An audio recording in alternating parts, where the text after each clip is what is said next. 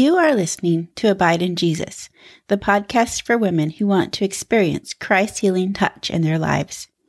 I'm your host, author, and Bible teacher, Carolyn Rice, and in this episode, we are going to talk about how to choose life giving relationships after you've been hurt. The scripture for today is Mark 3 31 to 35, and all the verses in this podcast are from the World English Bible.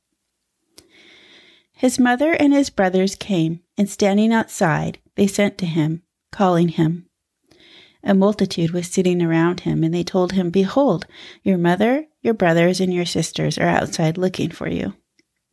He answered them, Who are my mother and my brothers? Looking around at those who sat around him, he said, Behold, my mother and my brothers. For whoever may do the will of God, the same is my brother and my sister and my mother. I came from a background of abuse. And one night I was at a church meeting and this man prayed for me and he said, You feel really ugly inside. And he was right. I did feel ugly. I felt like the abuse was my fault.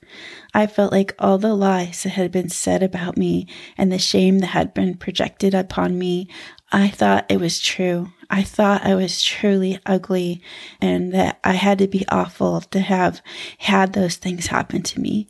I believed the lies that what those people did to me was my fault somehow. But then the man said, But the Lord said, I'm going to dress you up, and I'm going to put earrings in your ears and a crown upon your head. And it took a long time for that to happen. But the Lord did a work in my heart, and He helped me to see that I was not defined by what had been done to me. I was not defined by the people who had the title of family and what they did to me. So when I see this verse, that whoever may do the will of God, the same as my brother and my sister and mother, that surely speaks to my heart about the people that God has put into my life that are like family. The Lord put people into my life that helped me to grow, that helped me to be who I am now, that mentored me, that loved me. But it was a journey to get there. You see, having been abused, I was surrounded by people who tore me down. I was surrounded by people who told me I was less than and not good enough and there, there must be something awful wrong with me. So I didn't trust anyone. I was guarded and afraid. I hid myself in the dark, and in hiding myself, I kept the bad out, but I also kept the good out. Slowly but surely, God led me to healthy relationships and ministries where He showed me that not everyone was out to hurt and wound me, and not everyone thought those awful things about me. And I learned that with some people, it was okay to be vulnerable and it was okay to let myself come out and it was okay to ask for the help that I needed. It was okay to let people love me. I realized that I grew up in such dysfunction that I thought dysfunction was normal. So when it came to choosing life giving relationships, I didn't know what to look for. So today I want to share my journey of how the Lord worked in my life and talk about how you can choose life giving relationships after you've been hurt. So the first point is we need to know what is healthy. Sometimes we have to understand what is not healthy before we understand what healthy is. How do we tell what's healthy when we have not had healthy modeled for us? Some traits of unhealthy people are they don't care about your feelings, they hurt you, and then they deny that they hurt you, or they say it's your fault that you caused their behavior in some way. They hold you responsible for things that are not your fault, like their feelings and their behavior. They never own up or truly apologize for what they've done. They may apologize, but only if they're backed into a corner. A true apology has empathy for what you've been through. But an apology that comes from being backed in a corner is only saying sorry, sorry you made me do that, sorry you feel that way. It's it's not true owning of what was done and not a scene of what pain they caused you. Unhealthy people want you to bow to their agendas. They cannot accept boundaries or that you don't exist for them. They can't accept the word no. When they hear no, they get angry and try to manipulate you into doing what they want anyway. They do not respect you as a separate person from them with your own interests and choices. They want you to leave what you love in order to cater to their needs and their wants. And on the other hand, healthy people are investing in their own relationship with God. They own their mistakes and they try to be better. They care about how they make other people feel. They're not responsible for your feelings, but they care about how you have been made to feel. They are learning, they are growing, they are reflecting, they are nurturing their own relationship with God. And they don't want you to bow to their agendas, but they want you to pursue the things God has put on your heart, the gifts and talents that God has put in you. They want to help you get there. They want you to be the best you that you can be. They don't have their own agendas for your life, but they simply want to be your friend or your family member. So again, how do we discern between healthy and unhealthy people when we've been steeped in unhealthy? I had to grow in that because I was drawn to the unhealthy people because that's who I knew. That's what I knew. In Matthew 7 16 to 20, it says, By their fruits you will know them. Do you gather grapes from thorns or figs from thistles? Even so, every good tree brings forth good fruit, but the corrupt tree brings forth evil fruit. A good tree can't bring forth evil fruit neither can a corrupt tree bring forth good fruit. Every tree that doesn't grow good fruit is cut down and thrown into the fire. Therefore, by their fruits you will know them. How do you know what people's fruit is? It's what are they birthing in their lives? What kind of results or harvest are they getting from what they're sowing in their lives? Are they bearing the fruit of the Spirit or the fruit of the flesh in their lives? Galatians 5 19 through 21 says, Now the works of the flesh are obvious, which are adultery, sexual immorality, uncleanness, lustfulness, idolatry, sorcery, hatred, strife, jealousies, outbursts of anger, rivalries, divisions, heresies envyings, murders, drunkenness, orgies, and things like these, of which I forewarn you, even as I also forewarned you, that those who practice such things will not inherit the kingdom of God. Galatians 5 22 to 23 says, But the fruit of the Spirit is love, joy, peace, patience, kindness, goodness, faithfulness, gentleness, and self control. Against such things there is no law. Now, none of us is perfect. None of us is going to display these fruits of the Spirit all the time, every day, because we're all growing and we're all not perfect.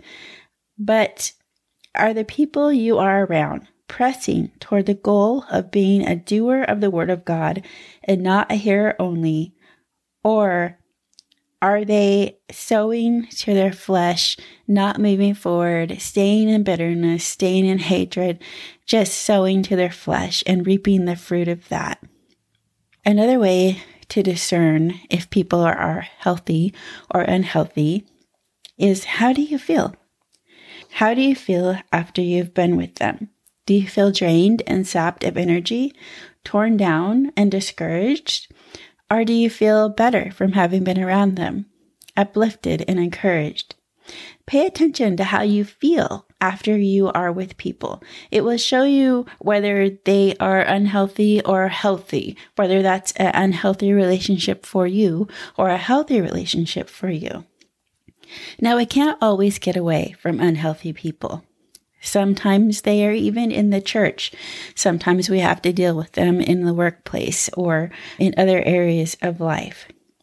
But that's why we use discernment. We have boundaries and we don't let them sap our time, energy, and resources. So even if we can't avoid unhealthy people altogether, we can choose to spend more time with healthy people and learn their ways instead of unhealthy people. And what about those unhealthy people? We pray for them. We know that God loves them and also wants to work in their lives. Even Jesus said in Mark 2:17, "Those who are healthy have no need for a physician, but those who are sick. I came not to call the righteous, but sinners to repentance." First, work on your healing. That's what I had to do. I had to remove myself as much as I could from those unhealthy people and unhealthy patterns so that I could heal. And I had to leave those people to Jesus. Ask Jesus to send people into those people's paths to help them get well. But know that you are not their savior. I want to leave you with a story I wrote and it's published in my book, Lord Heal My Heart. Alana's feet were on soft ground. She took a deep, refreshing breath of damp forest air. Such a beautiful place. Why have I never been here before? You've never looked for it. She whirled around at the voice behind her. Welcome to my garden. A bearded man in overalls stood near, smiling with a twinkle in his eyes. It's one of my favorite places to be. He took a few steps toward a garden bed. This is one of my favorite flowers. He pointed to a particular rose. It had sparkles of gold amongst the deep pink. It's beautiful. She moved closer and bent to take in the flower's enchanting aroma. She could only describe the smell as pure beauty. She ran her finger across the petals, feeling the silkiness. Let me show you where it came from. The man motioned for her to follow him and walked to another garden full of weeds with a single rose barely standing up straight among them. The petals were wilted, looking as if they were about to fall to the ground. That beautiful rose came from this garden? She looked back at the sparkly rose. She'd much rather be over there. There is a great beauty hidden in the most overlooked of flowers. If they were loved and nurtured, their beauty would shine through. That other flower has gold on it, but this rose is turning brown. The weeds are starving this flower. He ran his fingers down its crinkled leaves. It stood taller at his touch. He began to dig it out of the ground, his strong hands embracing it gently. People see this flower and say ugly things about it, even ignore it. That doesn't do the flower any good. But if someone would see that this flower only needs to be nourished, the flower would bud and bloom until it had a breathtaking beauty. He carried the flower to the other garden. Alana thought it looked tiny and frail in his hands. He replanted it, his shovel scraping against the soil as he dug. So many miss the majesty of this flower, because they only look at what it is and not at what it could be. It takes a special person to do that. The man stood up and wiped the dirt from his hands. Kind eyes stared directly into hers. Do you feel ugly sometimes, Alana? Alana let her mouth drop open. Without waiting for her answer, he went on. You are one of the most precious, beautiful flowers in my garden. Tears came to Alana's eyes, and she brushed them away. She looked up to tell the man thank you. He was gone. And I wrote this story and put it in the devotional Lord, heal my heart, to give a picture of this very thing. We who have been in unhealthy, abusive, dysfunctional things have been drooping flowers. We have been wilted. We have been not nurtured. We actually have been poisoned by the things that have happened to us. How could we grow up to be beautiful and breathtaking when we haven't been nurtured, when our roots haven't been able to grow, when we haven't had good things said about us. But, dear sister in Christ, your God wants to replant you. And he wants to replant you into his kingdom with healthy flowers around you. He wants to nurture you. He wants to build you up. And part of that comes with your own relationship with him. But another part comes in community. Let him put other flowers around you to nurture you and build you up. Let him put community around you, good community. And that is where, especially when we have been in unhealthy relationships, we need to have that discernment and pray for that discernment of who is healthy to be around and who is not. I would like to pray for you today. Father, I pray for my sister in Christ. I pray that you would replant her in with healthy people. I pray, Father, that you would nurture her, that you would fill her with yourself and help her to stand up tall and be the beautiful flower that you have called her to be. I pray, Father, that you would help her to find healthy relationships, that you would put people into her life that would be mentors and friends and that would love her and that would help to nourish her and help her to know that she is loved, that you have chosen her, that she is beautiful, and that she is the most precious daughter of the King of Kings. Help her to shed the ugly words and things that have been done to her, and help her to flourish in your presence and in the presence of people who follow you. Help her, Father, to completely walk out of unhealthy patterns, to heal from the hurt and wounds, and learn to be loved by a healthy community around her. In Jesus' name, amen. Thank you for listening to Abide in Jesus. You can find show notes for this episode at carolynsbooks.com. Do you know someone who you feel would enjoy Abide in Jesus? Share the love and send them a link to this episode.